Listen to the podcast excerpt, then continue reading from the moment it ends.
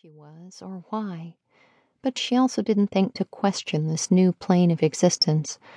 It, like she, just was. The milky infinity at last separated to reveal the silhouette of an enormous city on the horizon. And this city was made of all the most spectacular colors in the sky's repertoire pinks, purples, oranges, yellows, blue, an impossibly beautiful structure built of sunrise. Flanking the ethereal village stood two soaring gates made of the finest yellow gold and dotted with pearls, each of which loomed larger than the distant moon. The current carried her forward, but before she could pass through the gates, a figure materialized to bar her entrance.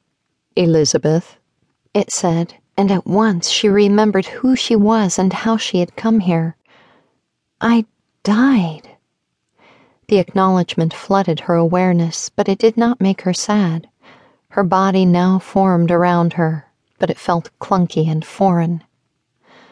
I am Peter, the man said as his body also materialized before her. A dimpled chin, wavy blonde hair, and long limbs the perfect likeness of someone she knew very well. Theo. You look exactly like my husband, but how? I made myself familiar to give you comfort, for we have much to discuss. Am I in heaven? she asked, already sure of the answer. Yes. Do you remember how you died? Elizabeth thought back to her last moments on Earth. A cry escaped before she could choke it back. Please tell me, Peter, is my baby okay? Yes, she is. Your sacrifice saved her. Her? I had a girl? Tears of joy sprang to her eyes. As magnificent as her new home had proven, she also couldn't bear the thought of never knowing her daughter of leaving her baby without a mother, leaving her husband without a partner. Peter placed a hand on her shoulder, and although she couldn't feel it, the gesture still brought comfort. He waited until her racing thoughts slowed, waited for her to work her situation out, and continue their conversation.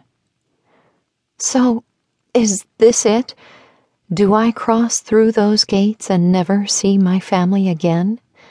She raised both arms to motion toward the gates, so tall they appeared to carry on forever into the sky.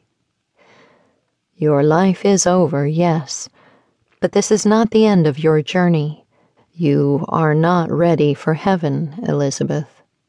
Fear took hold as she murmured, Are you sending me to that other place? Peter chortled. No, no, not at all. But you see, you aren't ready to cross through those gates and become a pearl. Your heart is still tied to the world.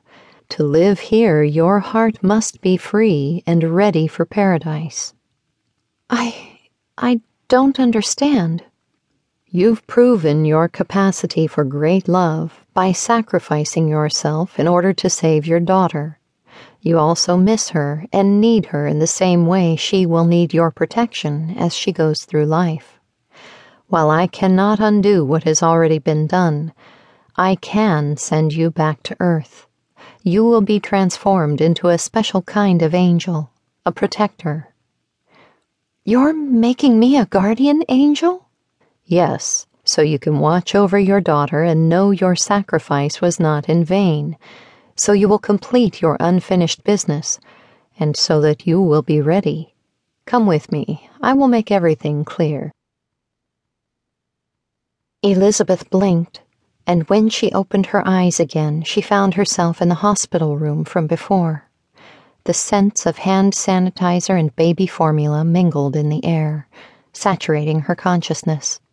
Across the room, a stooped figure hunched over in a chair, crying softly. Theo. The real Theo. She rushed to his side and reached for his hand to give it a squeeze, but her fingers passed right through his. Remember, you don't have a body anymore. It will take some getting used to. She turned to face the angel.